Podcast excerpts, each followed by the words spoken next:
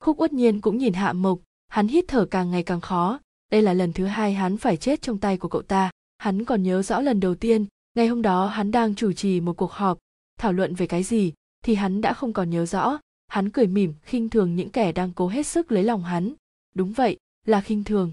Lúc thằng con trai đầu của ba hắn chưa chết, bọn họ có ai nhìn hắn bằng nửa con mắt?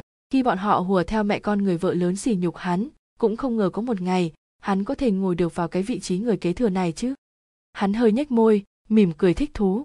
Mọi người trong phòng họp đều cúi đầu, thở mạnh cũng không dám.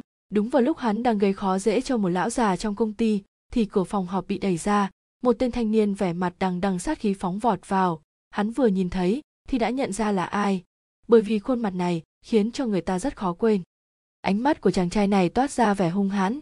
Nếu như phải đánh nhau, có lẽ ánh mắt đó có thể xé hắn thành từng mảnh nhỏ. Nhưng hắn không sợ, thậm chí hắn còn cảm thấy khá hả hê hắn thích như vậy, thích người khác căm hận hắn, chàng trai xông về phía hắn hắn thậm chí còn định sẽ mở miệng chế giễu mấy câu. Sao? Cậu thật sự muốn giết tôi à? Đến nỗi, hắn còn nghĩ, nếu cậu ta muốn ra tay, vậy thì cho hắn hai quyền là được, chắc hẳn là sẽ không đau, không khổ. Nhưng không ngờ, chàng trai lại không cho hắn đến cả cơ hội mở miệng, tay đã rút ra một khẩu súng ngắn, họng súng tối om chĩa về phía hắn. Ánh mắt khi đó của cậu ta hoàn toàn giống với lúc này, tựa như thú dữ, lạnh lẽo tàn nhẫn, ánh mắt như muốn đưa hắn vào chỗ chết. Khi viên đạn xuyên qua thân thể hắn hắn cũng chẳng cảm thấy quá đau, chỉ có điều, không ngờ, cậu ta lại thật sự nổ súng không một chút do dự như vậy. Trước đây, hắn không chết trên tay cậu ta, lại không nghĩ đến ngày hôm nay. Đột nhiên hắn bật cười cười khổ, hắn nói, xem ra, số mạng của tôi đã định sẵn, phải phải chết trong tay cậu. Ha ha ha ha ha ha. Khúc uất nhiên cười cười, rồi trầm trầm nhắm mắt lại thật lòng, thì hắn không sợ chết, hắn chỉ sợ. Sau khi hắn chết, ngay cả một người rơi nước mắt, vì hắn cũng chẳng có một ai. Nghe nói, khi chết, trước mắt người đó sẽ hiện lên khoảng thời gian vui vẻ nhất trong cuộc đời. Nhưng vì sao, khi hắn nhắm mắt lại, thì không nhìn thấy gì cả? Tại sao, hắn không nhìn thấy gì cả? Hạ mục đứng thẳng tắp, lãnh lão nhìn hắn nhìn hắn từ từ nhắm mắt lại, nhìn khuôn mặt tái nhợt im lặng của hắn. Nhìn mãi nhìn mãi cho đến khi cậu quay người bước từng bước một về phía trước, cậy gậy sắt trong tay bị buông thõng, rơi trên mặt đất, máu trên vầng trán tuôn ra không ngừng. Cậu vẫn tập tễnh cất bước, bỗng nhiên cậu rất muốn được gặp cô, muốn quay lại bên cạnh cô, cậu phải về lại bên cô, trở về. Cậu không rời xa cô nữa. Bước chân cậu hơi loạng choạng rồi ngồi phịch xuống đường, miệng cậu thỉnh thoảng lại nôn ra rất nhiều máu, gương mặt tuấn lãng đã bị phủ đầy máu. Tay chân cậu co quắp lại, đấu tranh muốn đứng lên, nhưng rồi lại bất lực mà ngã xuống, đôi mắt trong trẻo nhưng trống rỗng của cậu mở rất to, hơi thở của cậu càng ngày càng khó khăn hơn, dần dần, cậu không còn động đậy nữa, ánh mắt rời rạc, con người bắt đầu nở to ra, cậu giống như một con cá sắp chết, miệng há ra rồi ngậm lại, máu và âm thanh nỉ, non hòa lẫn vào nhau, nhã vọng nhã vọng nhã vọng. Giọng nói của cậu dần dần yếu đi, đôi mắt cũng nhẹ nhàng khép lại. Khung cảnh trước mắt giống như của một bộ phim chiếu bóng đen trắng, từng cảnh từng cảnh chạy qua. Là khu tập thể quen thuộc trên con đường 20 phút đi học, quang cảnh một ngày nắng rực rỡ tươi đẹp, biệt thự ba tầng, lầu đầu gặp gỡ ấy, người yêu thương ấy. Cậu thấy mình dường như nhớ lại mùa hè đó. Lần đầu gặp gỡ, cậu vịn vào tay vịn gỗ, men theo cầu thang bước xuống lầu. Cô nghe thấy tiếng động thì ngẩng lên nhìn, cô nhìn về phía cậu. Dương khóe môi, dịu dàng mỉm cười, thanh nhã mỹ lệ. Cho nên, cậu cũng cười, chậm chậm nhếch môi, hơi nhìn cô nở nụ cười. Cô nói, xin chào chị là thư nhã vọng, em có thể gọi là chị nhã vọng. Đó là câu nói đầu tiên của cô với cậu, nhưng cậu chẳng bao giờ gọi cô là chị, chẳng bao giờ. Đêm khuya, trong thành phố yên tĩnh, dưới ánh đèn hiu hắt, máu tươi vương vãi khắp nơi trên mặt đất, nhìn thấy mà giật cả mình. Trong một khách sạn năm sao cách nơi xảy ra sự việc không xa, một cô gái dáng người thanh tú dõi ánh mắt kiên định đứng đợi trong đại sành chờ đợi một chàng trai trở về. Đợi đến khi anh đứng trước mặt cô, sau đó cô sẽ ôm chầm lấy anh, nói cho cho anh hay, hạ mộc, em yêu anh, rất yêu anh, không phải giả vờ, không phải miễn cưỡng, mà chỉ là yêu anh mà thôi. Cô nghĩ rằng, khi cậu nghe được những lời này, nhất định sẽ cười, một nụ cười dịu dàng trân trọng, mà cô sẽ lại được nhìn thấy. Cửa đại sảnh mở ra, rồi đóng lại, những người xa lại tới tới lui lui trước mắt cô. Cô chờ đến sốt ruột bèn đi ra ngoài khách sạn nhìn ngó xung quanh. Có hai chiếc xe cứu thương chạy qua trước mặt cô. Tiếng còi báo động the thế làm cho tâm trí cô hỗn loạn cô nhíu đầu mày chẳng biết vì sao mà tim đập nhanh. Những đoạn ký ức năm 22 tuổi giống như không thể đè xuống được nữa mà ảo ảo lướt qua trong đầu. Cả người cô run lên nhẹ nhẹ, cô cố gắng hít mấy hơi, tự nói với mình đừng nên nghĩ lung tung, không có chuyện gì, không có chuyện gì. Cô đứng ngồi cũng không yên, cứ đi qua đi lại trước cửa khách sạn, ánh mắt nhìn chằm chằm ra đường lộ phía trước. Cô đợi rất lâu rất lâu, cho đến khi chân trời phía xa kia dâng lên màu trắng xám nhàn nhạt, nhạt. Cuối cùng cô cũng đợi được. Điện thoại vừa kết nối, là một dãy số lạ. Cô nhìn chiếc điện thoại đang rung lên, không biết tại sao, cô lại không dám bắt máy. Nhưng cuối cùng cô vẫn nghe, giọng nói lạnh như băng vang lên trong điện thoại, điều nó nói ra thật là đáng sợ. Xin chào, đây là bệnh viện nhân dân thành phố V kép, anh Hạ Mộc bạn của cô, hơn một giờ sáng nay được đưa vào cấp cứu ở bệnh viện của chúng tôi. Nguyên nhân là do phần não bộ bị vật cứng va đập nhiều lần, nhưng cứu chữa không có hiệu quả, đến 4 giờ 16 phút đã ghi nhận tử vong. Thư Nhã Vọng cầm điện thoại, ngẫn người mà nghe, hoàn toàn không có phản ứng, cô vẫn cầm điện thoại như thế, cô không khóc, cũng không quấy, cô không nghe thấy, cô không nghe thấy, có lẽ cô chờ đợi quá mỏi mệt, nên đã nằm mơ, mơ thấy một người điên gọi cho cô nói Hạ Mộc đã chết.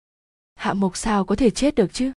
Cô có biết bao nhiêu điều muốn nói cùng anh, cô có biết bao nhiêu chuyện muốn làm cùng anh, cô muốn dành cho anh điều hạnh phúc nhất thiên hạ, muốn cho anh điều hạnh phúc thứ nhì thiên hạ, muốn cho anh tất cả, dốc hết sức lực, giống như anh đã từng yêu thương cô. Cô Thư, mời cô bây giờ đến bệnh viện một chuyến, có một ít thủ tục. Thư Nhã Vọng cuống cuồng cúp điện thoại, tháo pin ra, cô không thích nghe, cô không tin. Cô hoảng hốt chạy về nhà, đóng chặt cửa lại, từ chối nghe bất cứ cuộc điện thoại nào, không thèm để ý tiếng đập cửa của bất cứ ai. Cô không muốn nghe bất kỳ ai đứng trước mặt cô nói ra tên của Hạ Mộc. Trúc Tử lay lay bờ vai của cô làm cho cô tỉnh táo lại, để cô phải đối mặt, khiến cô phải khóc. Cô không muốn, cô hét lên đuổi cô ấy ra ngoài, cô không thích nghe, cô không phải tỉnh táo, cô không cần kiên cường, cô không khóc, Hạ Mộc không chết. Không chết, không chết, không chết, không chết. Nhưng, dù cho cô có không tin, dù cô có không muốn nghe, sự thật vẫn là sự thật. Hạ Mộc đã chết, thực sự đã chết. Anh nằm trong nhà xác lạnh lẽo, vết thương khắp người. Hai ngày sau, ông Thư lôi Thư Nhã Vọng đang trốn trong căn hộ cho thuê ra ngoài, bắt cô đi tiễn Hạ Mộc một đoạn đường. Thư Nhã Vọng gào thét, chống cự, cô không muốn đi, cô không cần đi, không cần phải đi đâu cả, cô sẽ đợi ở nhà, đợi ở nơi họ đã từng hạnh phúc bên nhau, chỉ cần cô ở đây, anh nhất định sẽ trở về. Cô không tin Hạ Mộc đã chết, tuyệt đối không tin, anh ấy chỉ đang tức giận, anh ấy đi, đi đến Mỹ, anh ấy sẽ còn trở về, bởi vì cô ở đây, cho nên anh ấy nhất định sẽ trở về, anh ấy yêu cô, anh ấy sẽ không bỏ lại cô. Giống như cô sẽ không rời bỏ anh. Ông thư giáng một cái tát lên mặt cô, nước mắt như mưa hét lên, cô không tới nhìn nó sao? Cô bảo, nó làm sao nhắm mắt đây? Thư nhã vọng bụng chặt mặt, khuỵu gối, ngồi bề xuống đất, gương mặt vẫn không thay đổi. Cô cắn môi, hơi run lên, nước mắt như đê vỡ, ồ ạt trào ra. Sau đó cô cũng không kiềm chế nữa, cứ quỳ trên sàn nhà mà khóc to lên. Thư Nhã Vọng được ba đỡ đi đến nhà xác bệnh viện, cô đã có thể nhìn thấy Hạ Mộc. Thư Nhã Vọng rơi nước mắt, lảo đảo đi qua, hơi cúi người, tỉ mỉ quan sát anh. Cả cuộc đời anh hiếm khi nào nở nụ cười, vậy mà sau khi chết, khóe môi lại mang một nụ cười đẹp đến như vậy, giống như anh chỉ đang ngủ, mơ một giấc mơ đẹp. Trong mơ anh đã trải qua những chuyện vui vẻ nhất, trong mơ có người anh yêu nhất. Anh quyến luyến nơi đó, anh không muốn tỉnh lại. Đưa bàn tay, cô nhẹ nhàng vỗ về lên những vết thương của anh, vuốt ve nụ cười trên khóe miệng anh. Cô nhìn anh mà nói không nên lời, nước mắt từng giọt từng giọt rơi xuống. Cô nhìn thấy sợi dây chuyền đôi cá hôn môi trên cổ anh, cuối cùng cũng không chịu đựng nổi mà khóc ra tiếng. Cô đưa tay tháo sợi dây khỏi cổ anh, run rẩy gỡ một chú cá nhỏ ra, nắm chặt trong lòng bàn tay, rồi cô lại đeo sợi dây vào cho anh, nước mắt vẫn không ngừng rơi. Cô nắm chú cá nhỏ trong tay, hạ mộc, em sẽ mang theo nó, sẽ đeo nó, đeo đến già, mang theo xuống mổ, mang theo đến kiếp sau. Anh cũng muốn em mang nó theo, mãi mãi, đến kiếp sau phải không? Kiếp sau chúng ta nhất định sẽ gặp lại nhau. Khi đó, em nhất định sẽ chờ anh. Khi đó, anh không đến em không già. Khi đó, anh nhất định không được bỏ rơi em. Cô kéo tay anh, nhẹ nhàng ngoắc ngón út lại, nhìn anh, vừa khóc vừa nói, đã giao hẹn, đã giao hẹn rồi đấy nhà xác lạnh lẽo cô gái ngoắc chặt ngón tay đã không còn chút ấm áp khe khẽ khóc đau thương như vô cùng vô tận bao phủ lấy cô hai ngày sau lễ tang của hạ mộc được cử hành ở thành phố ngày hôm đó trời rất trong mây rất ít thời tiết rất đẹp hôm đó, người đến viếng không nhiều, người thân bạn bè của hạ mộc vốn dĩ không nhiều lắm. Hôm đó, mọi người đều cúi đầu, lặng lẽ khóc. Ngày hôm đó, thư nhã vọng đứng một mình trước bia mộ thật lâu, cho đến khi tất cả mọi người đều rời khỏi, cho đến khi ông trời rốt cuộc cũng mở mắt, đổ một cơn mưa nhỏ tí tách tí tách, thư nhã vọng đứng trong mưa, nhìn chàng trai trên phần mộ, im lặng đến xuất thần. Qua thật lâu, cô mới phát hiện có một người đứng phía sau che dù cho cô. Cô hơi quay đầu nhìn người ấy thì thấy là đường tiểu thiên đứng bên cạnh mình lặng lẽ đứng cùng cô. Thư nhã vọng quay lại hỏi anh cũng tới. Đường tiểu thiên nhìn mộ của hạ mộc mắt hơi đỏ anh tới tiễn cậu ấy. Thư nhã vọng gật đầu hạ mộc sẽ vui lắm. Trước đây anh ấy không thích anh là bởi vì em thích anh nhưng bây giờ người em yêu đã là anh ấy chắc hẳn là anh ấy sẽ không thấy anh đáng ghét nữa. Đường tiểu thiên bật cười ngồi chồm hồm, đặt ít hoa tươi trong tay đến trước mặt hạ mộc giọt mưa trong suốt rơi trên giấy gói vang lên tiếng lách tách. Anh nhìn hạ mộc nói, tên nhóc, rốt cuộc cậu cũng thành công cướp nhã phộng đi rồi, thế này đã hài lòng chưa? Chàng trai anh tuấn trong ảnh chụp, ánh mắt vẫn bình lặng. Đường tiểu thiên nhìn cậu, bỗng cúi đầu nói, xin lỗi, hạ mộc, vẫn luôn muốn nói với cậu một lời xin lỗi. Tất cả đều là lỗi của anh. Nếu như anh không quen biết khúc uất nhiên, hạ mộc cũng sẽ không chết. Thư nhã vọng cũng sẽ không phải chịu nhiều đau khổ như vậy, ngay cả khúc uất nhiên, anh ta cũng sẽ không chết thư nhã vọng nhìn lưng anh, đưa tay vỗ nhẹ lên bờ vai anh. Cô muốn nói gì đó, nhưng cuối cùng cũng không nói ra lời. Một lúc sau, khi sắc trời đã hơi tối lại, đường tiểu thiên đứng dậy hỏi, sau này em có tính toán gì chưa? Thư nhã vọng cúi đầu nói, em sẽ đến mỹ chăm sóc cho ông hạ đường tiểu thiên hỏi, đi bao lâu? Không biết. Thư nhã vọng lắc đầu ngừng đầu cười hỏi, anh không chờ em đấy chứ? Anh sẽ không chờ em, bởi anh biết em mãi mãi đã không thể trở về anh quá hiểu rõ cô, trái tim cô đã hoàn toàn rời khỏi anh, mãi mãi sẽ không quay trở lại bên cạnh anh nữa. Vâng. Đường tiểu thiên xoa xoa đầu thư nhã vọng nhã vọng, sống tốt nhé, em phải kiên cường đấy. Yên tâm đi. Nhã vọng gật đầu, em sẽ như vậy. Vậy? Đường tiểu thiên dừng lại một chút mới nói tiếp, anh đi trước đây. Vâng. Đường tiểu thiên đưa cây dù cho thư nhã vọng, cô nhận lấy, còn anh quay người, nhanh chóng rời khỏi khu nghĩa trang. Lần này, anh không quay đầu lại cô cũng không. Thời gian thoát một cái mà đã 5 năm, thư nhã vọng đi ra từ sân bay quốc tế. Chú trịnh thân thiết mở cửa chiếc xe màu đen cho cô. Thư nhã vọng ngồi vào trong. Chú trịnh cao giọng hỏi, nhã vọng, lão tư lệnh có khỏe không? Vâng cơ thể ông rất cường tráng ạ. Ừ vậy là tốt rồi. Chú trịnh yên lòng cười cười. Chú trịnh lại hỏi thêm nhiều chuyện. Thư nhã vọng đều trả lời từng việc. Chú còn nói rất nhiều chuyện trong khu tập thể quân khu. Nói từng chuyện từng chuyện một thư nhã vọng dựa vào xe lẳng lặng lắng nghe, ánh mặt trời dọi và chú cá hôn môi trên sợi dây chuyền đeo trên cổ cô, thật lóa mắt. Thư nhã vọng vẫn im lặng bỗng nói, chú trịnh, chú lái xe đến công viên hoa hạnh ở thành phố v kép đi. Đột nhiên cô rất muốn đi xem công viên do chính mình thiết kế. Khi đó, anh đã hứa với cô, sẽ đi cùng cô. Tiếc rằng, anh chưa có cơ hội được thấy, mà cô cũng chưa từng đi. Tháng năm, là mùa hoa đào nở rộ. Thư nhã vọng xuống xe đi vào công viên nhìn hoa đào nở khắp công viên thật sự náo nhiệt. Cô bỗng nhẹ cười. Chợt nhớ tới câu chuyện của cô và anh nhiều năm trước. Cô hỏi, anh thích hoa gì? Anh đáp, hoa đào. Á, nhưng đây là công viên hoa hạnh. Nhớ lại, bản thân mình lúc đó cũng rất phiền muộn, phải làm sao để trong công viên hoa hạnh có thể có đủ loại hoa đào đây? Sau đó, vì để cho anh một sự ngạc nhiên, để anh vui vẻ, cô đã cố gắng nghĩ cách thiết kế thành công viên hoa đào. Thư nhã vọng bước chậm chậm trong công viên công viên rất đẹp cũng giống như thiên đường, hoa đào hoa hạnh đua nhau nở. Thỉnh thoảng có cơn gió thổi qua, làm cánh hoa rơi đầy mặt đất. Cô đi đến quảng trường có bồn phun nước, trẻ con vui vùa, đuổi nhau dưới chuồng chim câu, cười vui vẻ. Có một cô bé hơn 10 tuổi nắm tay một bé trai 8 tuổi xinh xắn. Chạy qua cô cô không kiềm được quay lại nhìn bọn chúng. Bồ câu trắng xinh đẹp bay lên, những chiếc lông vũ trắng như thiên sứ rơi từ trên cao xuống. Góc váy của cô bé tung lên nửa nụ cười rực rỡ. Cô bé dừng bước đưa tay đón được một chiếc lông vũ trên không trung, ánh mắt xấu xa phe phẩy chiếc lông trên cô cậu bé. Cậu che cổ, tức giận lườm cô. Cô bé cười ha hà tiếp tục chọc cậu. Cậu bé đưa tay đánh trả, cô bé xoay người bỏ chạy. Hai đứa bé đuổi nhau giữa quảng trường rộng lớn. Tiếng cười đơn thuần trong sáng vang rất cao, rất xa. Thư nhã vọng ngần ngơ nhìn bọn trẻ, bỗng nhiên lại nhớ tới quãng thời gian cô và hạ mục mới quen nhau. Cũng giống như thế này, cô luôn bắt nạt anh. Anh tức giận thì sẽ bổ nhào lại cắn cô khi đó anh thật sự rất đáng yêu. Thư nhã vọng quay lại, lặng lẽ bật cười. Nếu như có thể giữ gìn hạnh phúc tuổi ấu thơ, từng ngày từng ngày chậm rãi trưởng thành, thật tốt biết bao nhiêu. Hoa đào nở khắp nơi trong công viên, đua nhau, khoe ra những mỏ sắc sặc sỡ. Cô bước chậm dọc theo bờ hồ, từ xa đã nhìn thấy một nhà thủy tạ hình bát giác. Cô đi qua đó, ngẩng đầu lên nhìn. Quả nhiên, trên bức hoành phi có đề, hạ hữu kiều mục, nhã vọng thiên đường thư nhã vọng nhìn bức hoành phi thật lâu, không nói nên lời. Trái tim của cô thắt lại đau đớn. Tại sao? Tại sao anh không thể tới nhìn xem? Cô vì anh mà vẽ ra thiên đường. Tại sao anh không thể cùng cô đến chiêm ngưỡng chỉ cần nhìn thấy? Là anh có thể hiểu rõ. Cô thật sự yêu anh, rất yêu rất yêu anh. Giống như cô từng nói, thật lòng muốn cùng anh bên nhau. Vì sao anh không thể tới nhìn xem? Thiên đường mỹ lệ đến thế này, không có anh, sao có thể gọi là thiên đường? Nhã vọng.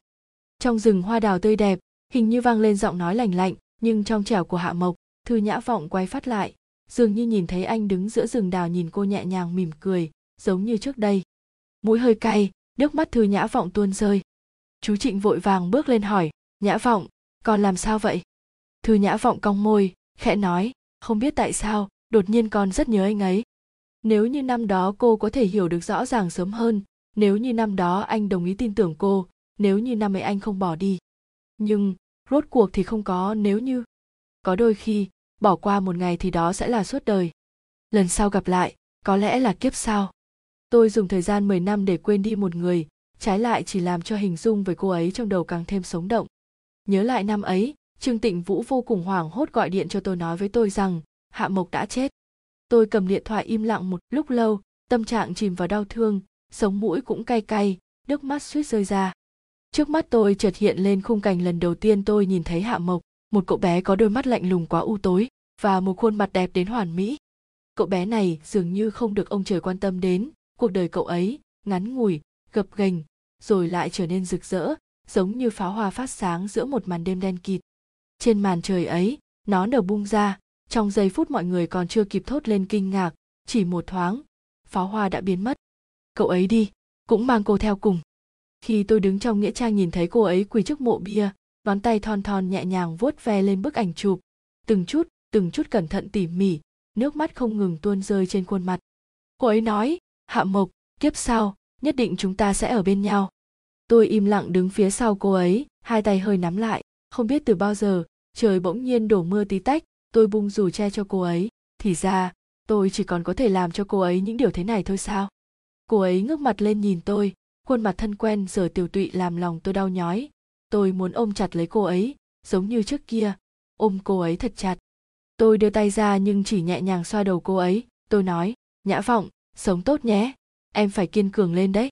Cô ấy gật đầu. Tôi nói, vậy, anh đi trước. Cô ấy nói vâng. Lần này, tôi không quay đầu lại nữa. Tôi tự nói với bản thân, không được quay đầu lại, không được ở lại, không được làm cô ấy khó xử không được để cô ấy đau khổ thêm nữa. Có lẽ, đến một ngày cô ấy sẽ quên nỗi đau này. Có lẽ, đến một ngày, cô ấy sẽ trở về. Có lẽ, đến một ngày. Không có ngày đó, tôi biết sẽ mãi mãi không có một ngày như thế. Cho nên tôi nói với cô ấy, tôi không chờ đợi. Có thứ gì đó từ trong khóe mặt tôi im lìm rơi xuống. Tại sao tại sao cô ấy không có được hạnh phúc? Tại sao hạ mộc lại chết? Tại sao? Hạ mộc, cái tên nhóc thối tha này cậu thắng rồi. Cậu thắng ở kiếp này, thắng ở cả kiếp sau. Cậu đã có được nhã vọng của tôi. Nhưng tại sao lại không đối xử tốt với cô ấy? Cậu là một tên xấu xa. Tại sao không mang lại hạnh phúc cho cô ấy? Tôi chậm chậm ngồi thụp xuống trên con đường xuống núi, đau đớn túm chặt mái tóc. Nhã vọng! Nhã vọng! Tôi quay đầu lại, nhìn về phía xa xa có bóng dáng đang quỳ gối trong màn mưa, trái tim đau như sắp vỡ nát.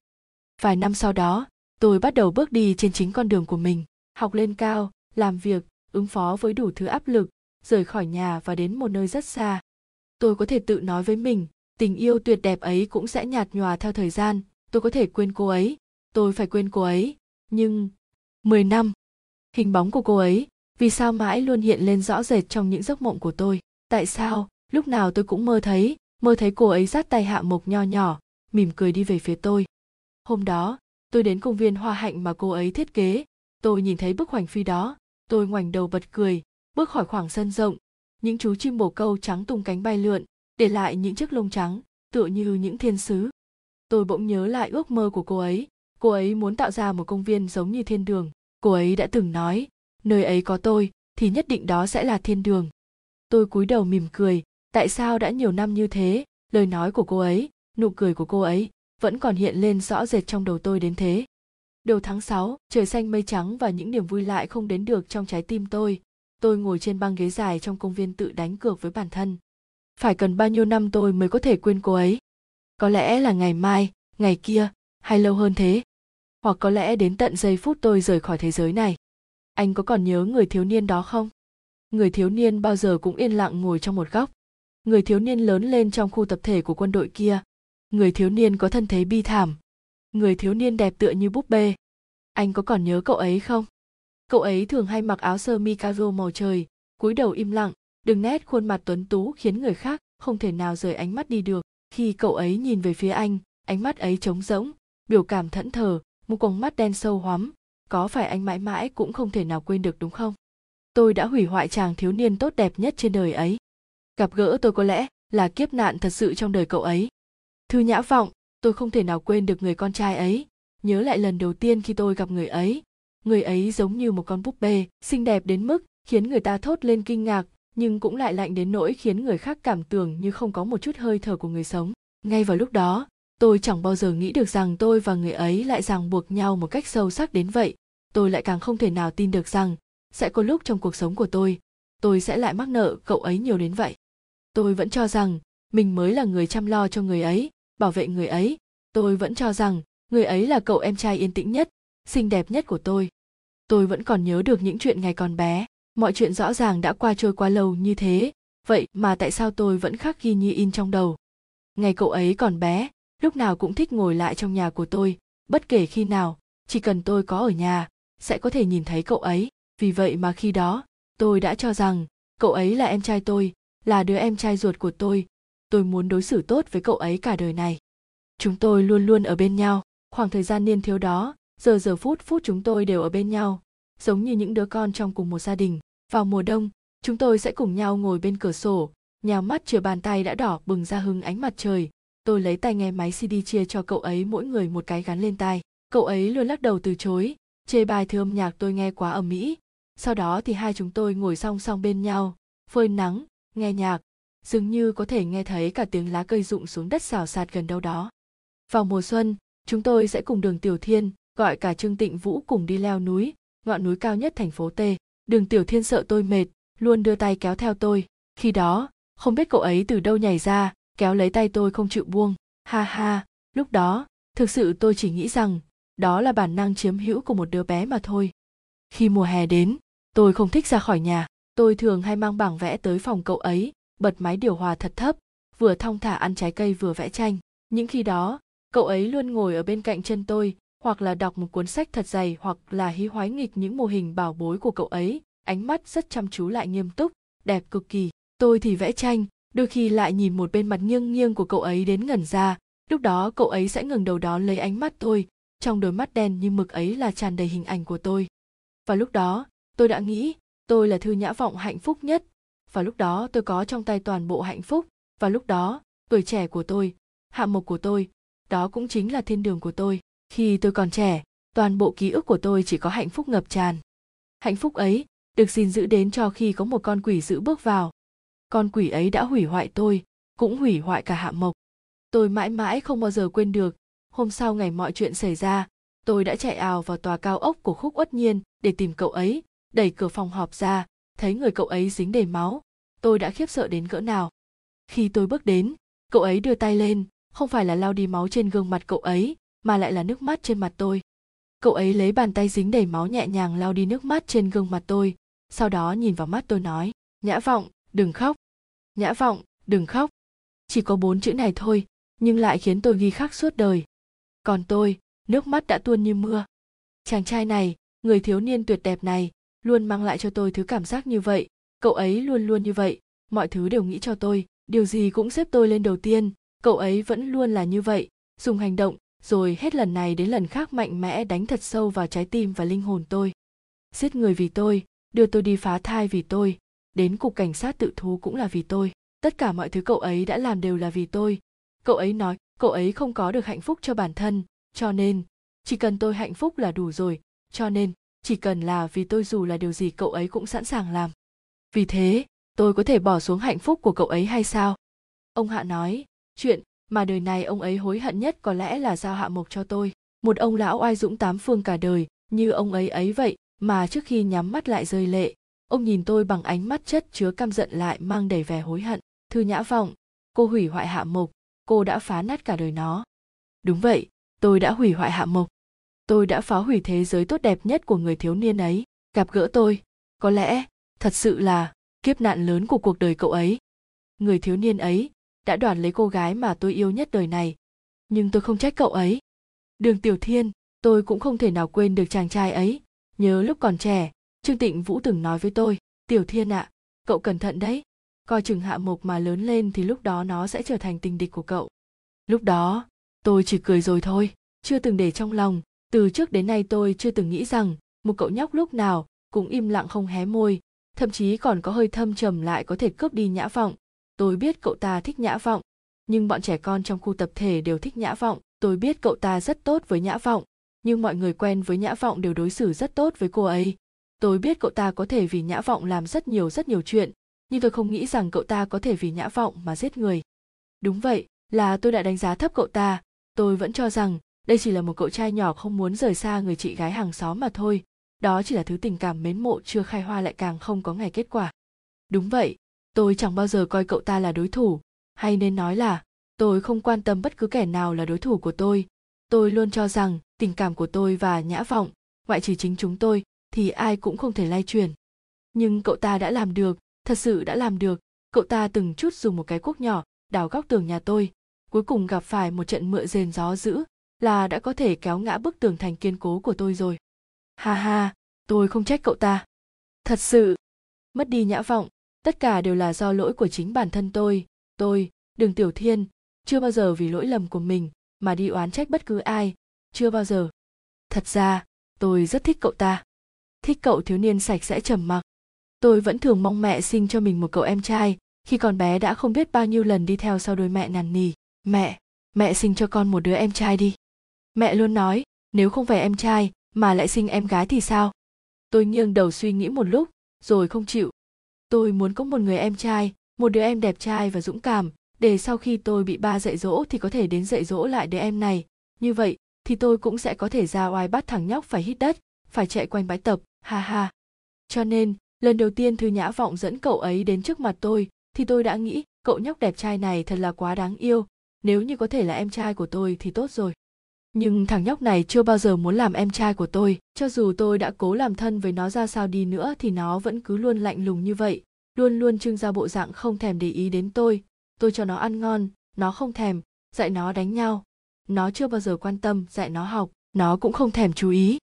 Thôi được, tôi công nhận, từ nhỏ tới lớn trẻ con rất ít khi thích tôi. Lúc nhìn tôi cũng là bằng ánh mắt lạnh tanh, mang theo cảm giác u ám nói không ra lời. Hạ mộc đã như vậy khiến cho tôi của những năm ấy cảm thấy bản thân thật thất bại dù sao đường tiểu thiên tôi cũng là tiểu báo vương cơ mà. Tại sao cậu ta chỉ thích nhã vọng mà không thích tôi chứ? Cậu ta quả thật rất bám nhã vọng. Nhớ lại năm lên cấp ba nọ tôi và nhã vọng lên lớp 10, còn cậu ta học lớp 6. Lớp 6 thì không cần phải tự học buổi tối, sau khi học xong giờ học buổi chiều thì có thể tan học, nhưng vì chờ thư nhã vọng cùng nhau về nhà nên cậu ta đã ngồi lại tự học trong lớp học một mình. Mãi cho đến khi nhã vọng tan học cô sẽ đi đến phòng học tìm cậu ta cậu ta mới dọn dẹp sách vở, cùng nhã vọng về nhà. Tôi còn nhớ, khi đó là mùa hè, nhã vọng đạp xe đạp chờ cậu ta. Cậu ta yên lặng ngồi sau yên xe cô, hơi hạ ánh mắt quan sát. Gió đêm nhẹ nhàng nâng đỡ những sợi tóc của cậu ta. Trên gương mặt đẹp đẽ không có lấy một chút biểu cảm, chỉ có nơi khóe miệng là nhẹ nhàng cong lên. Dưới bầu trời sao buổi tối, bánh xe đạp quay vòng, cảnh vật trôi vụt đi mất. Hình ảnh đó vẫn mãi mãi dừng lại trong lòng tôi. Nhiều năm sau khi tôi nghĩ lại mới chợt hiểu ra. Thì ra, cậu ta đã yêu cô ấy lâu đến như vậy. Thì ra, cậu ta đã yêu cô ấy sâu đến như vậy. Thì ra, tôi đã thua. Thua bởi cậu bé dưới bầu trời sao? Chàng thiếu niên khôi ngô bên khóe môi nở nụ cười thỏa mãn. Chàng trai đó nhất định là kẻ thù trong kiếp trước của tôi. Lẽ dĩ nhiên, đến kiếp này cũng thế. Khúc quất nhiên, tôi nghĩ tôi và người thiếu niên này chắc chắn là có ân oán với nhau. Bởi vì lần đầu tiên tôi bắt gặp ánh mắt cậu ta thì tôi đã nghĩ người thiếu niên có đôi mắt sắc bé này tương lai sẽ là kẻ thù của tôi. Mỗi lần chúng tôi gặp nhau, đều đi cùng với những sự cảnh cáo. Không được xuất hiện trước mặt nhã vọng nữa. Tôi sẽ không bỏ qua cho anh. Nhưng, cậu ta càng như thế, tôi lại càng vui vẻ. Tôi phải biết được, nếu tôi tiếp tục xuất hiện thì sẽ xảy ra chuyện gì? Cậu ta không buông tha, thì tôi sẽ thế nào? Rất đáng sợ ư. Ôi, ánh mắt rét lạnh như thế, tôi thật là sợ quá. Tên nhóc, tôi không nhịn được bật cười người như cậu ta tôi đã gặp nhiều. Mỗi lần tôi đổi một người tình mới thì đều gặp phải. Từng lần từng lần đều như vậy. Những người luôn treo, trước cửa miệng mấy lời oán hận, thì cuối cùng cũng chẳng thấy bóng hình đâu. Còn người phụ nữ của bọn họ thì vẫn cười bên cạnh tôi, vẫn khóc bên cạnh tôi, vẫn quấn quýt bám lấy tôi. Khi đã chán ngấy tôi sẽ gọi họ tới, nói với bọn họ, này, người phụ nữ của anh tôi trả lại cho anh, thật sự chẳng thú vị. Còn tên thiếu niên này có thể mang tới cho tôi một ít kinh ngạc không đây? Bởi vì cậu ta cũng là vì đường tiểu thiên, tôi đã quyết định rồi, tôi phải có người phụ nữ này. Người phụ nữ tên là thư nhã vọng này. Quá trình có được thư nhã vọng cũng không tốn nhiều công sức, chỉ cần mấy ly rượu mà thôi. Quả thật, số cô ta cũng không đến nỗi nào. Bên cạnh luôn có những người đàn ông nhớ nhung và muốn bảo vệ. Đáng tiếc cũng chính, bởi vì như vậy, nên cô ta mới đơn giản và không chút đề phòng đến mức không thể ngờ. Hay phải gọi là ngốc. Mùi vị của phụ nữ thật sự đều giống như nhau khóc lóc cũng chẳng có gì khác biệt, thậm chí đến việc phản ứng sau đó cũng giống như vậy. Khi đã hoàn toàn chiếm được thư nhã vọng, tôi không cảm thấy vui vẻ bao nhiêu, ngược lại, còn có cảm giác mệt mỏi. Vì vậy, tôi lạnh nhạt nhìn cô ta khóc, nhìn cô ta quấy phá, nhìn cô ta thể thốt sẽ đi đến đồn công an tố cáo tôi. Cô ta làm sao có thể đi tố cáo tôi đây? Tôi mỉm cười đỡ cô ta lên xe, còn có ý xấu nói với cô ta dù có muốn đi tố cáo tôi hay là muốn tôi chịu trách nhiệm thì đều không thành vấn đề. Đúng vậy không có vấn đề gì cả. Cho dù là lúc đó cô ta có biến mất, hay thật sự tới bắt tôi chịu trách nhiệm, thì tôi đều đã chuẩn bị đầy đủ cả. Hơn nữa, tôi đang chờ chờ nước mắt của cô ta có thể đưa người thiếu niên có ánh mắt sắc lạnh kia, và cả người đồng đội thân mến của tôi đến nữa. Tên nhóc này cũng không phụ sự kỳ vọng của tôi, nó thật sự đã đến tìm tôi tính sổ.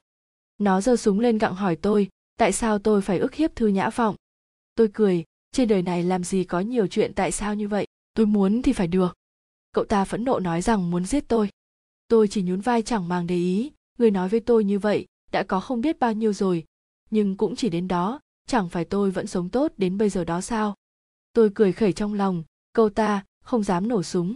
Có lẽ, đây là phán đoán sai lần nhất trong cuộc đời của tôi. Cậu ta đã nổ súng, chỗ chống tôi mà đường đạn đi qua trước ngực, khi hai mắt tôi bị nhuộm màu máu đỏ tươi. Tôi mới thật sự tin rằng, cậu ta quả thật là muốn giết tôi. Vì người con gái kia thậm chí cô ta còn không phải là người yêu của cậu ta. Thì ra, cậu ta không phải chỉ là nói xuông. Thì ra, cậu ta thật sự thích thư nhã vọng đến mức đó. Khi tôi hôn mê tỉnh lại, đứng ở đầu giường đợi tôi là thư nhã vọng người đã trở thành vợ tôi. Ý nghĩ đầu tiên nảy ra trong đầu tôi khi đó là sự hài lòng. Thật sự, rất hài lòng. Không phải bởi vì tôi yếu cô ta nhiều bao nhiêu, mà là vì tôi đã có được công cụ trả thù tốt nhất. Hạ mộc, tôi sẽ không bỏ qua cho cậu giống như đã sắp xếp sẵn tử địa cho mình. Hạ mộc, cháu trai duy nhất của tôi, niềm kiêu hãnh của tôi. Hạ lạc, can tội cố ý giết người không thành, tội danh thành lập, tuyên án phạt tù 6 năm, tước quyền công dân suốt đời. Âm thanh lạnh lùng máy móc vang lên trong tivi vọng lại hết lần này đến lần khác trong căn biệt thự vắng vẻ. Người giúp việc đi lên nhìn tôi xin ý kiến, xem tôi có muốn đổi kênh khác hay không. Tôi không còn sức nói được, cũng không còn sức nói không được người giúp việc không biết làm gì chỉ liếc nhìn tôi với ánh mắt thông cảm, rồi quay người đi. Thông cảm? Hừ, tôi đường đường là một tư lệnh chỉ huy quân đồn trú suốt 44 năm, lại cần sự thông cảm của một người phụ nữ. Cô ta thông cảm cho tôi cái gì? Thông cảm chuyện tôi đã mất con, nay đứa cháu bảo bối duy nhất cũng bị phán tù 6 năm sao? 6 năm, tôi trừng mắt, nhìn thẳng vào tivi âm thanh ầm ĩ, trong tivi đang phát hết tin tức này đến tin tức khác. Nhưng văng vẳng bên tai tôi lại vẫn là lời tuyên án lạnh lùng của quan tòa nọ phạt tù 6 năm tước quyền công dân suốt đời thằng bé mới có 18 tuổi thôi. Cháu của tôi, chỉ mới có 18 tuổi. Tôi không dám tưởng tượng trong tù nó sẽ phải chịu tình cảnh gì. Tuy rằng tôi đã chuẩn bị từ trước ra sau chu toàn cả rồi, nhưng cũng không thể bảo đảm thằng bé sẽ không bị các phạm nhân khác bắt nạt, có thể tự chăm lo tốt cho bản thân mình hay không. Chờ 6 năm sau, lúc nó ra tù, thì phải làm sao bây giờ? Tức quyền công dân suốt đời, đường đời của nó còn chưa bắt đầu, sẽ phải kết thúc hay sao? Tiếng chuông cửa bỗng nhiên vang lên. Người giúp việc đi đến nói là thư nhã vọng đang đứng chờ bên ngoài, muốn vào gặp tôi. Vào. Đứa con gái đó còn dám tới đây gặp tôi. Tôi tức giận quăng cái ly, lớn tiếng cầm lên bắt người giúp việc đuổi cô ta đi. Người giúp việc hoảng hồn lui ra ngoài. Còn tôi thì vẫn tiếp tục ngồi cứng ngắc trên ghế sofa. Cô ta còn có mặt mũi đến gặp tôi. Không sợ tôi sẽ bán chết cô ta. Đứa con gái này, từ lúc nào mà cô ta đã bắt đầu mê hoặc đứa cháu của tôi bắt đầu từ lúc nào đứa trái trai của tôi đã không thể rời bỏ cô ta? Theo lời cô ta, thì thậm chí cô ta còn có cả một người bạn trai. Chuyện hối hận nhất trong đời này của tôi có lẽ là đã để cho cô ta đến gần gia đình của mình, hay có lẽ là chính là việc đã giao cháu của mình cho cô ta. Cô ta đã huấn luyện nó thành một con chó săn nhỏ, một con chó săn trung thành trong tim chỉ mang theo mỗi một bóng hình cô ta. Nếu như nếu như lúc đó, tôi tôi tự mình chăm lo cho hạ mộc, kết quả có thể sẽ không giống như bây giờ có thể, đây là báo ứng, bởi vì hạ mộc lớn lên giống ba nó như đúc, cho nên mỗi lần nhìn thấy hạ mộc, tôi sẽ lại nhớ đến đứa con khiến tôi tự hào, nhưng lại mất sớm đó. Mỗi lần nhớ đến nó, tôi lại cảm thấy khó chịu trong lòng. Tôi không thể nào không chế được cảm xúc của bản thân mình. Tôi không muốn sự đau thương của mình lây sang cho cháu. Đứa bé này đã phải chịu đủ khổ sở rồi. Cho nên tôi tìm đến cấp dưới của mình, bảo con của cậu ta giúp đỡ cháu tôi. Đứa bé này khi cười lên trông thật tinh khiết vừa nhìn thấy tôi thì đã đứng thẳng tắp, có vẻ còn hơi sợ cháu của tôi. Đứa con gái đó, đứa con gái như vậy, khi đó làm sao tôi lại có thể nghĩ rằng cô ta có thể đưa hạ mộc thoát khỏi bóng ma? Cô ta chỉ có thể kéo hạ mộc rơi xuống vực sâu hun hút. Tôi không biết, một đứa con gái như vậy thì có điểm gì tốt? Một đứa con gái rõ ràng là đã có bạn trai, cũng biết rõ tâm ý của nó, nhưng vẫn dưa dưa không rõ ràng với nó. Một đứa con gái có thể tùy tiện uống rượu bên ngoài, không có một chút ý thức đề phòng đợi đến khi thật sự xảy ra chuyện, thì mới thấy hối hận, thấy tức giận như vậy thì có ích lợi gì? Người giúp việc lại đi vào. Cô ta nói thư nhã vọng vẫn còn đứng bên ngoài không chịu đi. Còn nói, nếu không gặp được tôi, thì sẽ không đi. Không gặp tôi sẽ không đi. Cô ta tới đây để xin lỗi. Thật nực cười. Bây giờ xin lỗi, thì còn được cái gì? Bây giờ hối hận thì có ích gì? Phải, tôi biết. Đây không phải do cô ta sai. Phải, tôi biết. Không phải do cô ta cố ý. Nhưng tôi không thể nào tha thứ cho cô ta. Không thể. Tôi nói với người giúp việc, cô ta thích đứng thì cứ để cho cô ta đứng, thích phát điên thì cứ để cô ta phát điên, không có liên quan gì tới nhà của chúng ta. Người giúp việc khúm núm đi ra. Tôi đứng dậy vịn tay vịn cầu thang đi lên lầu. Đi tới bước đường này, thư nhã vọng còn muốn đến trước mặt tôi sám hối hy vọng tôi sẽ tha thứ cho cô ta. Không không thể có chuyện đó, cả đời này, tôi cũng sẽ không tha thứ cho đứa con gái đó. Tuyệt đối không bao giờ nhưng hạ mộc, đứa cháu duy nhất của tôi, khi tôi vào nhà giam, thăm nó thấy hai gò má đã gầy đi của nó, còn cả sắc mặt nhợt nhạt. Con có biết không, trái tim của ông nội đã già rồi. Ông nội còn phải nhìn con ngồi tù sao? Hạ mộc, đứa cháu giỏi giang nhất của ông, bây giờ ông phải làm thế nào mới có thể bảo vệ được con đây? Ngày ngày đêm đêm tôi luôn nhớ đến một người con gái, nhớ đến khuôn mặt thanh thanh của cô ấy, nhớ đến vẻ mặt cô ấy khi cô ấy nói, nhớ đến vẻ dịu dàng khi cô ấy cười, nhớ nhớ nhớ đến mức lẫn lộn tôi nghĩ tình yêu này của tôi thật là đau đớn cũng thật ngọt ngào chậm chậm mà nhớ nhung yên lặng mà hạnh phúc hạ mộc bản tòa tuyên án hạ mộc nam 18 tuổi vào ngày 2 tháng 6 năm 2004 tại lầu 13 tòa nhà A Công Thương nghiệp Hải Đức đã bắn nguyên có khúc uất nhiên, khiến nạn nhân bị trọng thương. Đây là hành vi phạm tội nghiêm trọng. Căn cứ theo pháp luật nước Cộng hòa Nhân dân Trung Hoa, tuyên phạt tội cố ý giết người không thành, tội danh thành lập, tuyên phạt bị cáo 6 năm tù giam, tước đoạt quyền lợi chính trị suốt đời. Âm thanh xôn xao nổi lên theo tiếng phát quyết của quan tòa, cuộc đời của cậu tạm thời nói lời tạm biệt với tự do. 6 năm, nói dài không dài, nói ngắn không ngắn.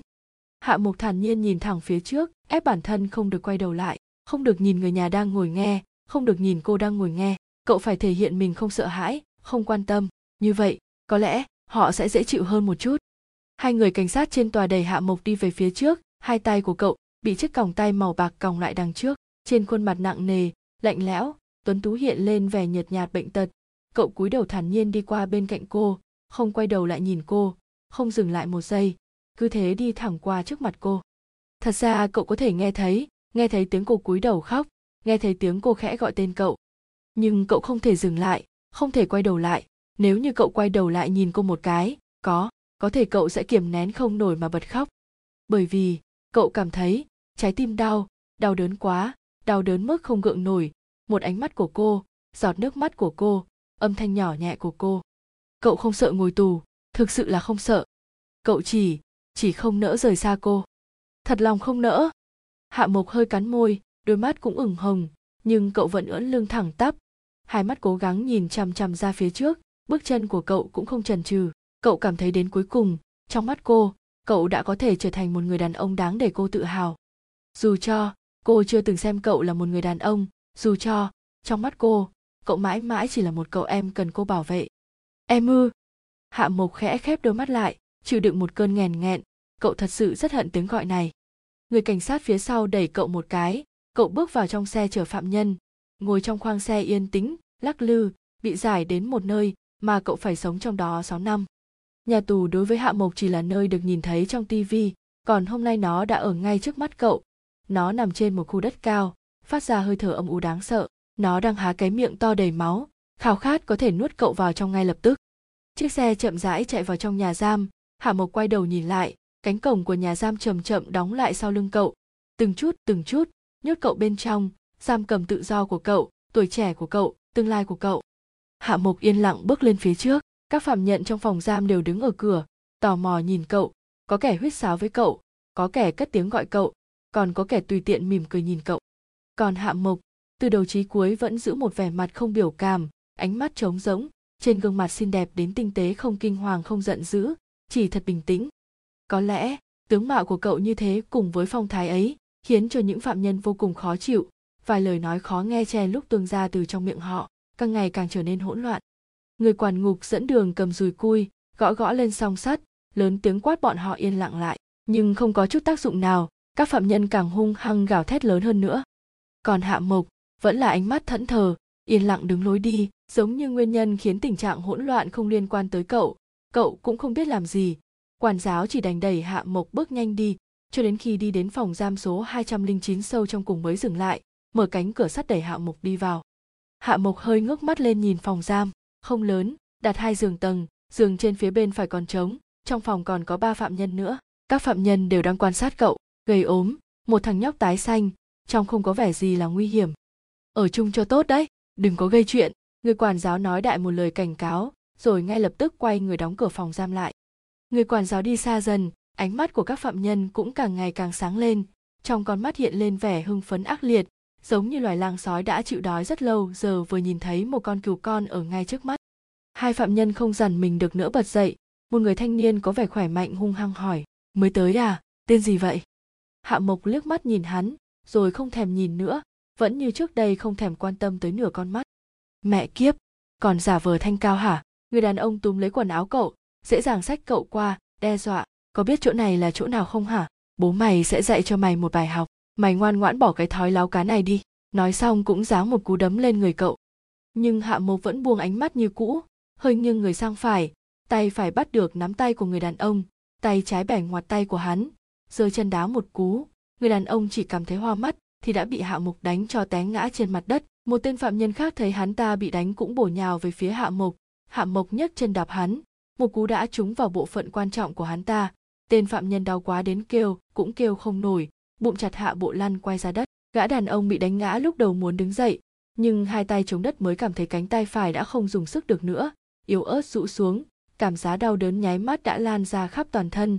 Hắn ta ôm lấy cánh tay, chạy đến cửa phòng giam đập vào cửa sắt gào lên, quản giáo quản giáo, tay tôi bị gãy rồi, tôi muốn đến phòng y tế, tôi muốn đến phòng y tế.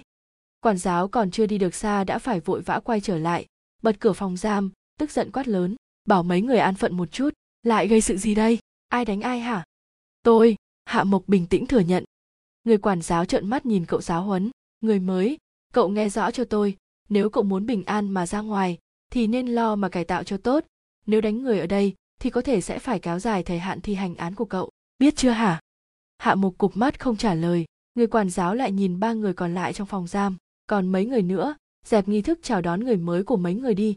Cậu ta là tội phạm giết người đấy ba người trong phòng giam đều giật mình nhìn hạ mộc, không ai dám tin chàng thanh niên tuấn tú lạnh lùng này mà lại dám giết người. Sau đó, có lẽ vì bản lĩnh của hạ mộc, cũng có lẽ vì cái danh hiệu tội phạm giết người mà các phạm nhân trong phòng giam cũng không còn dám đụng đến hạ mộc nữa. Chỉ có điều đôi khi những phạm nhân đó cũng sẽ cảm giác được rằng người thanh niên này quá mức im lặng, cậu luôn ngồi trong một góc, hơi dựa người vào tường, đầu cũng hơi cúi, khuôn mặt khôi ngô lại có vẻ nhợt nhạt như người bệnh, đôi mắt đẹp nhưng trống rỗng hơi khép hờ nhìn về một nơi nào đó ngay đến hơi thở cũng nhẹ đến mức đáng sợ. Nhưng cho dù là hạ mộc yên lặng như thế, nhưng cảm giác tồn tại luôn luôn rất mạnh mẽ. Những phạm nhân không thể ngăn mình quan sát cậu, đôi khi làm bộ lơ đãng nhìn qua cậu. Hình như ở cậu có một loại khí chất khiến người ta phải chú ý. Người phạm nhân đã bị hạ mộc bẻ gãy tay sau nhiều buổi nhìn cậu, không còn nhịn nỗi nữa đi đến hỏi, này, nhóc con nhóc con. Hạ mộc lấy lại tinh thần khi đã ngây người ra một thời gian dài nhìn hắn ta nghi ngờ. Chút nữa là thời gian thăm nuôi, có ai tới gặp cậu không? Hạ mộc rũ mắt không trả lời. Này, cậu nói một câu được không? Có thì nói có, không thì nói không. Tại sao lại không lên tiếng như vậy hả? Người phạm nhân thấy hạ mộc không nói lời nào, lại nói tiếp, chắc là không có ai tới gặp cậu phải không?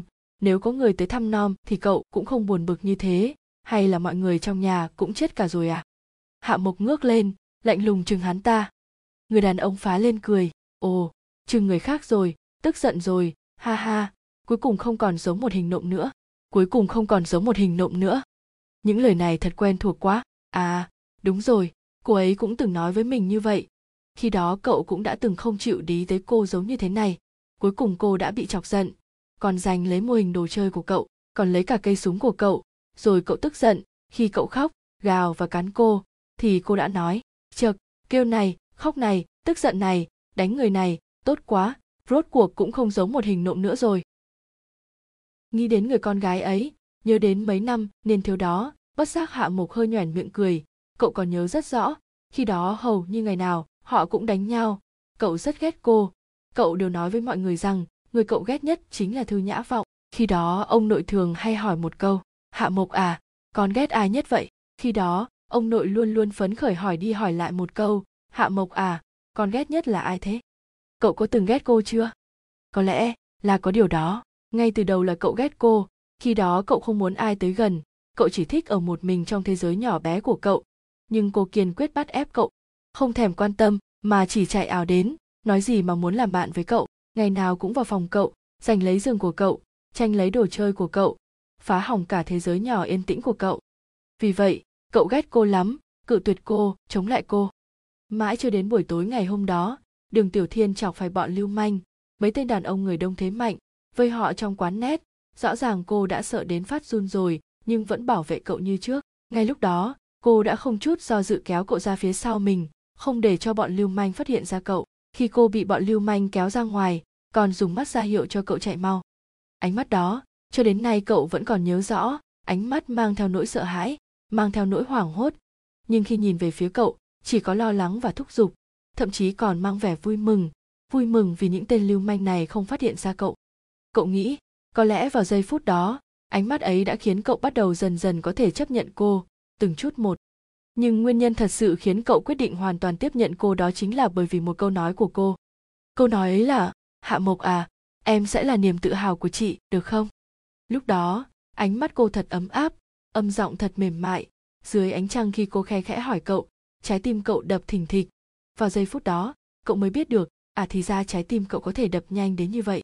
Từ đó về sau, cậu bắt đầu chờ mong cô đến. Tuy rằng cậu vẫn như trước thường hay phớt lờ cô, vẫn thường không hòa thuận với cô, luôn bày ra dáng vẻ không vui khi cô đến. Nhưng thật ra chỉ có bản thân cậu mới biết, khi cậu và cô đánh nhau, cậu ra sức cũng càng ngày càng nhẹ. Những lúc cậu nói mình ghét cô, ngữ điệu cũng không còn dữ dội. Những lúc cô và cậu ngồi bên nhau, cậu cũng không còn khư khư giữ lấy mô hình đồ chơi của mình nữa. Thậm chí có đôi khi, những khi cô sắp đến, cậu còn hay len lén dựa vào cửa sổ ngóng trông. Khi nhớ đến mọi chuyện, biểu cảm trên gương mặt hạ Mộc dần dần ôn hòa hơn, ánh mắt cũng không còn lạnh lùng vô cảm nữa, khuôn miệng vô thức lầm nhầm một tiếng. Tên phạm nhân ngạc nhiên nhìn cậu. Ồ, cậu vừa mới nói chuyện. Hạ mộc cũng không nhận ra, cậu vừa mới nói sao? Đã nói gì nhỉ? Trời ơi, ông hứa, thằng nhóc này vừa mới nói chuyện kia kìa. Người phạm nhân bị gãy tay phấn khích chạy đến trước mặt nhóm bạn tù tán chuyện nói thì nói thôi, cũng đâu phải thằng nhóc đó bị câm điếc, cũng đâu có chuyện gì ghê gớm. Lão hứa liếc cậu khinh thường, một lát sau thì hắng giọng một cái, tò mò ờ này, ông chu, cậu ta nói cái gì vậy? Lão chu bực dọc nói, không phải không không thèm biết sao? Tôi có nói không thèm à tôi chỉ nói thằng nhóc này không có câm điếc thôi. Lão hứa cãi, sời, ông nói mau đi, nó nói gì đấy? Ban nãy tôi hỏi nó giết ai mà vào đây? Ai? Nó nói, nhã vọng nhã vọng đó là ai? Tôi có biết đâu, nhưng nghe có vẻ là tên của con gái, có lẽ là người mà nó thích. Người lạnh lùng kiểu như nó, cũng có thể thích người khác à? Hai phạm nhân gì dầm đoán mò, thật ra, cuộc sống trong tủ quả thật rất tẻ nhạt, có một chút chuyện để giải trí cũng có thể đủ cho họ nói chuyện thật lâu. Thời gian thăm tù đến rất nhanh, khi cánh cửa phòng giam mở ra, người quản giáo cầm một danh sách đứng bên ngoài gọi tên, gọi đến tên ai, thì người đó đều vui vẻ bước ra khỏi phòng giam, đứng ở cửa xếp hàng chờ phòng 209 hạ mục chu cường. Lão chu nghe thấy tên mình được gọi rất hào hứng đứng lên nói, chắc là con gái tôi tới. Hắn ta quay người vỗ vào giường hạ mục nói, ê, nhóc con, ngươi ra đó làm gì? Có người tới thăm cậu kia có người tới thăm cậu? Là ai? Ông nội, chú trịnh, bác thư, hay là cô tới? Vừa mới nghĩ tới chuyện có thể là cô đến, trái tim hạ mục hơi căng thẳng, trong lòng dâng lên một cảm giác gì đó nói không nên lời.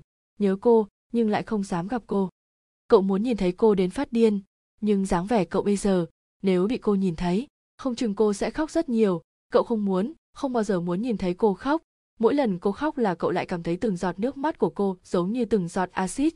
Chúng không ngừng ăn mòn trái tim cậu, khiến mọi thứ trong người cậu thối giữa, vụn vỡ làm cậu nhức nhối, đau đến điên cuồng. Nhưng, nếu cậu không gặp mặt cô, nhất định cô sẽ nghĩ ngợi lung tung, sẽ cho rằng biết đâu cậu đang trách cô, đoán rằng sức khỏe cậu không tốt, hay là do cậu bị ăn hiếp nếu vậy, cô sẽ càng buồn hơn phải không? Vẫn gặp mặt thôi, cho dù cô có khóc. Ít ra ít ra thì cậu cũng được nhìn thấy cô. Hạ mộc nắm chặt nắm tay, theo nhóm người xếp hàng đến phòng gặp người thân. Cánh cửa sắt nhỏ mở toang, hạ mộc bước qua cửa, ngồi đối diện tấm kính trong suốt sáng sủa là một hàng thân nhân đã đến từ sớm để chờ được gặp người thân của mình. Hạ mộc lướt mắt qua mọi người và tìm được cô. Cô đang ngước mặt nhìn về phía cánh cửa sắt nho nhỏ vừa nhìn thấy cậu đi ra, mới đầu cô hơi ngạc nhiên, sau đó ngay lập tức nở nụ cười với cậu. Nụ cười nhẹ nhàng khe khẽ thật dịu dàng xinh đẹp giống như trong ký ức của cậu. Cậu cứ nhìn dán vào cô, không biết vì nguyên do gì bước chân lại chậm lại. Cậu đón lấy ánh mắt của cô từng bước từng bước đi qua, rồi ngồi xuống đối diện cô. Cậu nhìn cô, khẽ gọi, nhã vọng. Giọng của hạ mục rất khẽ khẽ đến mức giống như chỉ cần cậu hơi to tiếng một chút thì sẽ không còn được nhìn thấy cô nữa. Cậu nhìn qua người đối diện tấm kính gọi ra cái tên mà cậu cất giấu rất sâu rất sâu trong lòng ngực. Thư nhã vọng nhìn cậu, hai mắt ửng hồng, cậu lại trở nên yên lặng, giống như ngày thường. Thật ra cậu có rất nhiều điều muốn nói với cô, rất nhiều điều cậu quan tâm. Nhưng, trời sinh cậu vốn dĩ đã ít nói, lại không biết phải hỏi thế nào. Không sao, từ lâu cô đã thành quen đối với sự trầm mặc của cậu. Giống như bình thường, sẽ luôn là cô mở miệng trước. Có lẽ trên thế giới này, chỉ có nhã vọng mới có thể chịu đựng được sự trầm lặng của cậu cậu luôn luôn im lặng như vậy, lặng lẽ như thế mà cô lại có thể đọc được những câu nói, những câu trả lời trong sự im lặng của cậu. Giống như bây giờ, cô nói với cậu rất nhiều chuyện ở bên ngoài, nói về sức khỏe của ông nội cậu hiện giờ rất tốt. Cô nói với cậu, hiện giờ tâm trạng của cô cũng rất tốt, đã đổi công việc và đến thành phố khác sống. Cô rất vui vẻ, mỗi ngày cô đều cố gắng làm việc. Ông chủ công ty cô cũng rất trọng dụng cô, đồng nghiệp cũng rất thích cô. Cô còn nói với cậu bạn cùng phòng với cô bây giờ chính là chủ nhiệm lớp cấp 3 của cậu. Cô cười, nói từng chút từng chút chuyện về cô. Cô biết, cậu rất muốn biết những chuyện này. Còn cậu, chỉ yên lặng ngồi nghe, nhìn cô không rời, nhìn nụ cười của cô, nhìn biểu cảm cô khi nói chuyện, quan sát từng động tác của cô. Cô cười nói về những chuyện xung quanh mình, có vẻ rất vui, nhưng dù như vậy, hạ mộc vẫn cảm thấy có chỗ hơi kỳ lạ. Cậu ngắt lời cô, hỏi, đường tiểu thiên đâu? Đường tiểu thiên chàng trai mà cô yêu đâu, người đàn ông mà cô muốn dành chọn cả đời đâu? Tại sao trong lời kể của cô, không câu nào có nhắc tới anh ta? Nụ cười của cô dần cứng lại, trong mắt hiện lên nét đau thương. Cô liếc mắt sang bên không còn nhìn cậu. Nhưng cậu vẫn im lặng đợi câu trả lời của cô. Một lúc sau, cậu nghe cô nói, bọn chị chia tay rồi. Cậu kinh ngạc, không thể tin. Tại sao? Thư nhã vọng mím chặt môi, sau đó nói, vì vì chị. Cô nhìn cậu rồi lại không muốn nói nữa nhưng cậu vẫn nhìn chằm chằm vào cô, cố chấp muốn biết. Cô thở dài, cười gượng, vì, em rất nhớ anh. Cậu nghi ngờ nhìn cô. Cô cúi đầu, giọng thì thào, giọng nói cũng nhỏ giống như chỉ đang tự nói với chính mình. Vì em rất nhớ anh, mỗi ngày, lúc ăn em cũng sẽ nghĩ rằng, hôm nay anh sẽ ăn món gì, lúc nói chuyện với người ta em cũng sẽ nghĩ anh có nói chuyện với ai không, lúc thức dậy em sẽ nghĩ, mỗi ngày anh muốn làm gì trong trại giam, có phải làm việc không, có phải lên lớp không? Hạ mục em nhớ anh nhớ anh lắm. Thư nhã vọng cứ nói cứ nói, rồi nước mắt cũng chảy ra. Cô vội vã cúi đầu lao đi, mái tóc dài che khuất khuôn mặt. Trái tim hạ mộc bắt đầu đau nhói. Cậu rất muốn ôm chặt lấy cô. Cậu muốn lau khô nước mắt cho cô. Dường như nghĩ tới gì đó, thư nhã vọng nói, hạ mộc, con cá em tặng anh đâu? Hạ mộc giơ tay, kéo chú cá móc trong sợi dây màu đỏ ra cho cô xem. Cô nhìn chú cá nhỏ màu bạc, mỉm cười, ngẩng đầu nói với cậu, chào anh bảo trọng nhé, em sẽ đợi anh ra ngoài. Đợi cậu ra ư? Câu này là có ý gì? Cậu không ngăn được mình hỏi câu này. Hai gò má nhã vọng ửng hồng, hờn dỗi. Cái này mà cũng không hiểu. Đến cuối cùng, cô cũng không nói. Đó là có ý gì? Chỉ là lúc gặp nhau nói những lời ấy, chúng đã để lại cho cậu rất nhiều suy đoán. Cậu biết, cô đang đợi cậu ra ngoài. Cậu biết, cô và đường tiểu thiên đã chia tay. Cuối cùng họ đã chia tay rồi sao? Cậu luôn cho rằng cả đời này họ cũng không chia lìa, luôn yêu thương ân ái bên nhau, còn cậu chỉ đành đứng bên cạnh, lặng lẽ dõi theo. Vốn dĩ, cậu đã hết hy vọng, trong mắt của cậu, trên thế giới này không có đôi tình nhân nào yêu thương nhau giống như đường tiêu thiên và thư nhã vọng, mỗi khi ở bên đường tiểu thiên, cô luôn rất vui vẻ.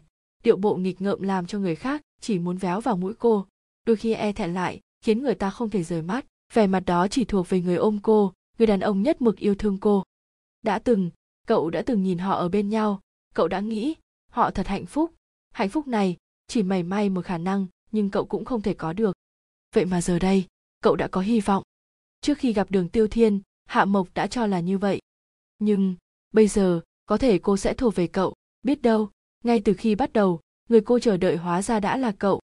Có thể như thế không? Đây chính là ý của cô phải không?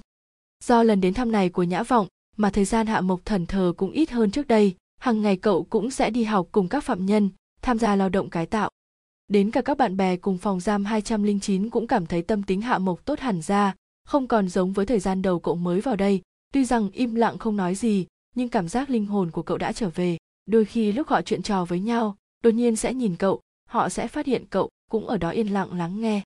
Cũng bởi sự chú ý của cậu mà các phạm nhân cũng bắt đầu tiếp cận cậu. Lão chu cười khì khì hỏi cậu ngày đó tới thăm cậu có phải là cô bạn gái của cậu không? Lão chu vừa hỏi, các phạm nhân khác đều cười khà khà rồi nổi nói chêm vào, chắc chắc là đúng như vậy rồi, nếu không thằng nhóc này có thể sống lại như thế hay không? Hạ mục xoắn tay, không trả lời, nhưng miệng hơi nhếch lên. Bạn gái, chưa từng có ai nói rằng cô là bạn gái cậu cả.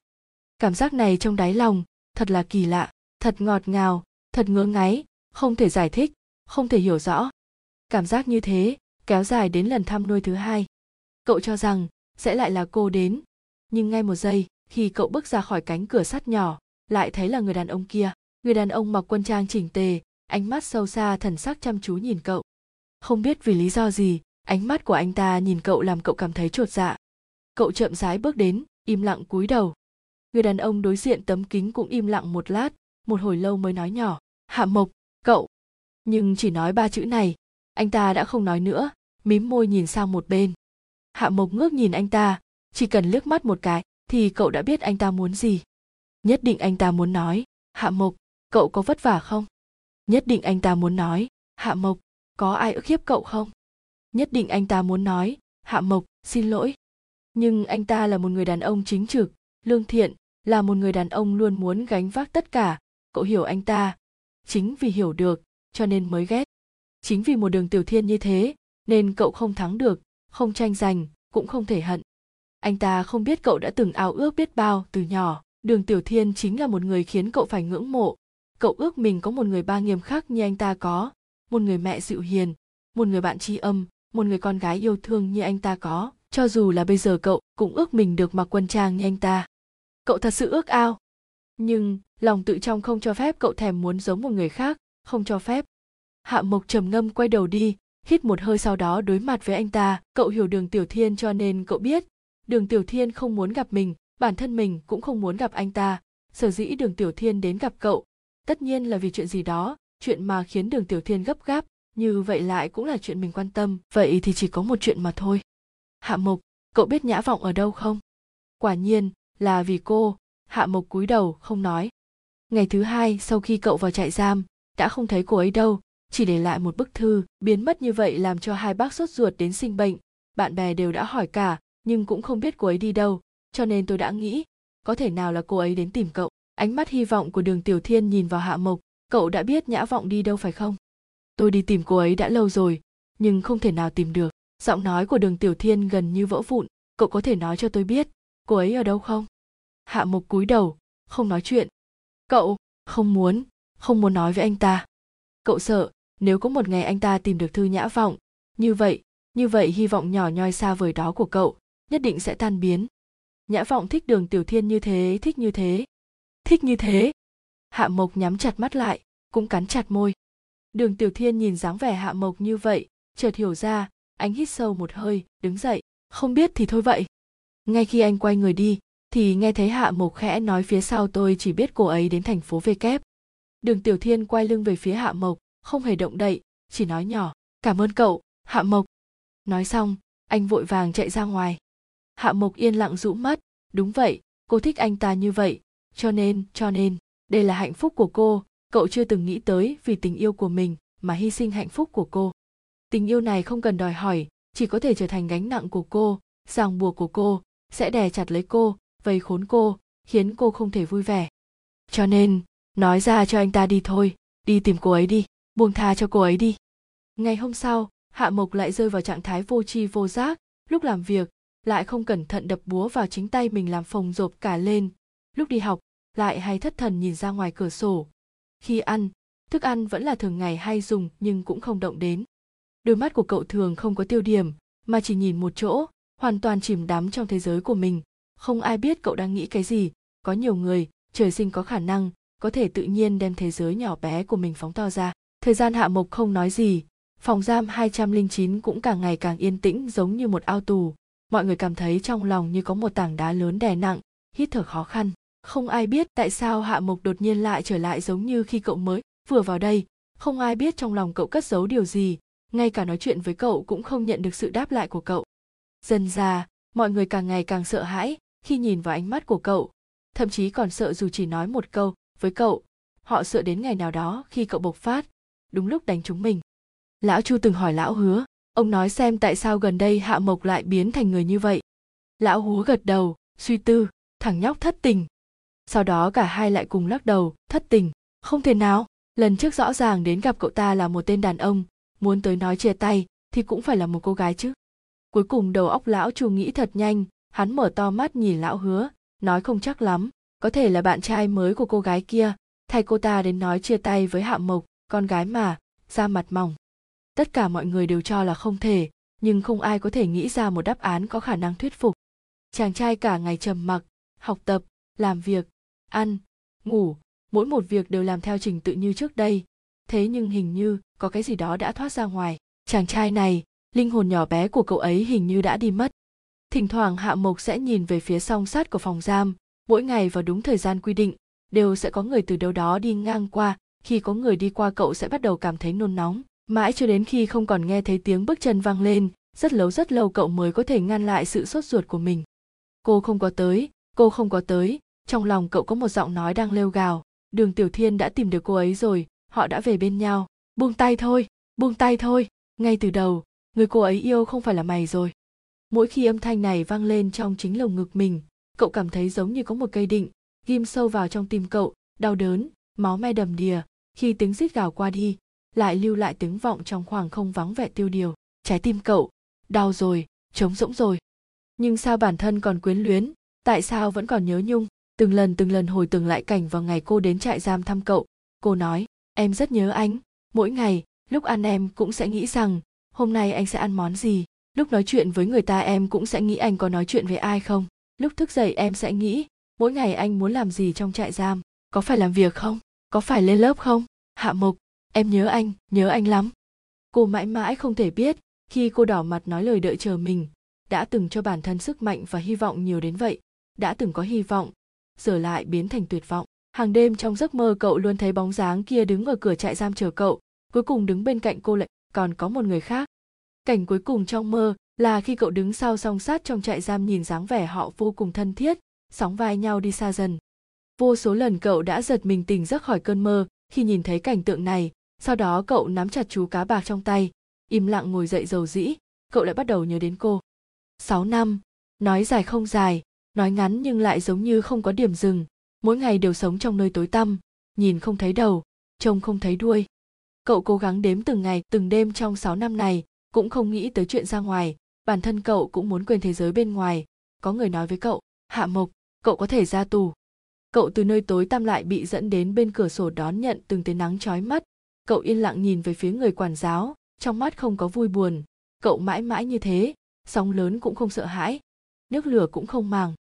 Cậu cụp mắt, thay quần áo mà quản giáo đưa cho cậu, bước từng bước ra khỏi trại giam.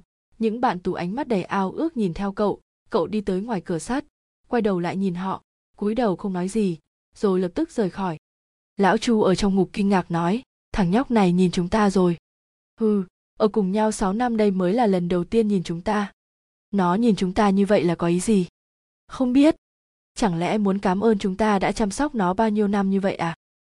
Ông nghĩ quá nhiều rồi. Này, tại sao nó lại nhìn chúng ta? Lão hứa buồn chán quay về phía bóng lưng hạ mộc gọi. Này, nhóc con, ra ngoài nhớ sống cho tốt. Đừng vào đây nữa. Bóng dáng đã dần xa của hạ mộc ngạc nhiên khựng lại. Cậu quay người đôi mắt đen như mực nhìn hắn nói, giữ gìn sức khỏe. Nói xong quay người bước đi. Lão hứa kinh ngạc mất một lúc, một hồi lâu mới lúng túng nói, thằng nhóc này trông càng đẹp trai hơn cả lúc mới vào đây. Hừ, lâu rồi ông không thấy đàn bà phải không? Lão chu khinh bỉ một câu, rồi lại phải thừa nhận, đúng thật là một thằng nhóc đẹp trai.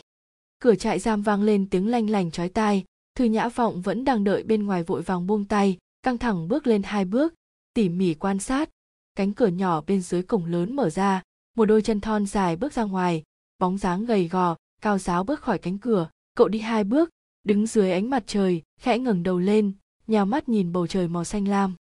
Thư nhã vọng nhìn cậu ở xa xa, cậu mặc áo lông màu xanh ngọc, trên đầu đội nón kết, khuôn mặt xinh đẹp non nớt khi còn niên thiếu nay càng trở nên tuấn tú. Dường như cậu đã nhận ra ánh mắt của cô, nháy mắt cậu lại cụp mắt, quay đầu nhìn về phía cô, trước sau vẻ mặt vẫn không có biểu cảm gì cô hơi nhớ môi dịu dàng nhìn cậu, mỉm cười. Cậu thấy nụ cười của cô, biểu cảm trên mặt cũng nhẹ nhàng hơn, khóe miệng hơi nâng lên, dưới ánh mặt trời, hai người cách một khoảng xa, nhìn đối phương, cùng nhau mỉm cười. Không biết ai là người tiến lên trước tiên, khoảng cách giữa hai người càng ngày càng gần, đến khi chỉ còn cách một bước chân mới ngừng lại, thư nhã phọng ngẩng đầu nhìn cậu.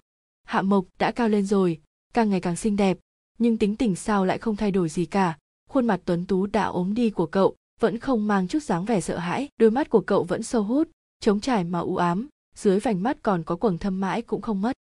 Thư nhã vọng chăm chú nhìn cậu, cẩn thận quan sát cậu, môi cậu mang theo một nụ cười mừng rỡ, nhưng hai mắt đã ửng đỏ, không nén nổi rơi lệ. Hạ mộc đưa tay lau nước mắt cho cô, thư nhã vọng đưa hai tay kéo tay của cậu xuống, nắm chặt trong tay mình. Cô cúi đầu nhìn, tay cậu rắn chắc, nhưng thô ráp, cô chà chà vào lòng bàn tay cậu, khó chịu khóc thành tiếng, tay cậu đôi tay đẹp đẽ, tinh xảo như một tác phẩm nghệ thuật. Bây giờ, lại mang đầy sẹo và vết chai sần, thô ráp giống như của những công nhân trên công trường. Rốt cuộc cậu đã phải chịu bao nhiêu khổ? Rốt cuộc đã phải chịu bao nhiêu tội? Thư nhã vọng dùng sức trả sát tay cậu, giống như nếu cô làm như thế, thì có thể làm mờ đi những vết chai trong tay cậu. Hạ mộc thở dài, rút tay về, cậu kéo cô lại, ôm thật chặt, nói nhỏ, đừng khóc, chị biết rõ, em sợ nhất là chị khóc thư nhã vọng giang tay ôm lại cậu, ở trong lòng cậu dùng sức gật đầu, nghẹn ngào nói, chị không khóc, chị không khóc. Thư nhã vọng ôm lấy hạ mộc khóc một hồi lâu, cuối cùng cũng bình tĩnh lại, cô cọ cọ trong lòng hạ mộc, lau sạch nước mắt, rồi mới ngẩng đầu lên, nở một nụ cười thật to, hạ mộc, hoan nghênh em trở về. Hạ mộc nhếch môi ừ đã kết thúc rồi, sáu năm dài như vậy cuối cùng cũng đã kết thúc rồi. Cậu đã sắp quên đi màu sắc của bầu trời, quên đi con đường nhiều người chen chúc quên đi hôm nay là ngày mấy. Ngày mai là ngày mấy. Ngày mốt lại là ngày mấy. Đôi khi, cậu nhìn những đường nét ngày càng kiên cường trong gương. Cậu đưa tay nhẹ chạm vào mặt gương. Trong đôi mắt lạnh nhạt đến trống rỗng, có vẻ nghi, hoặc, đây chính là cậu ư? Là hạ mộc đó ư? Trong trại giam ngột ngạt tĩnh mịch, những song sắt đan cài vào nhau, sáu năm, chẳng hề dễ dàng giống như những gì cậu tưởng tượng. Nhưng, cho dù như vậy, cậu cũng chưa từng hối hận. Chưa bao giờ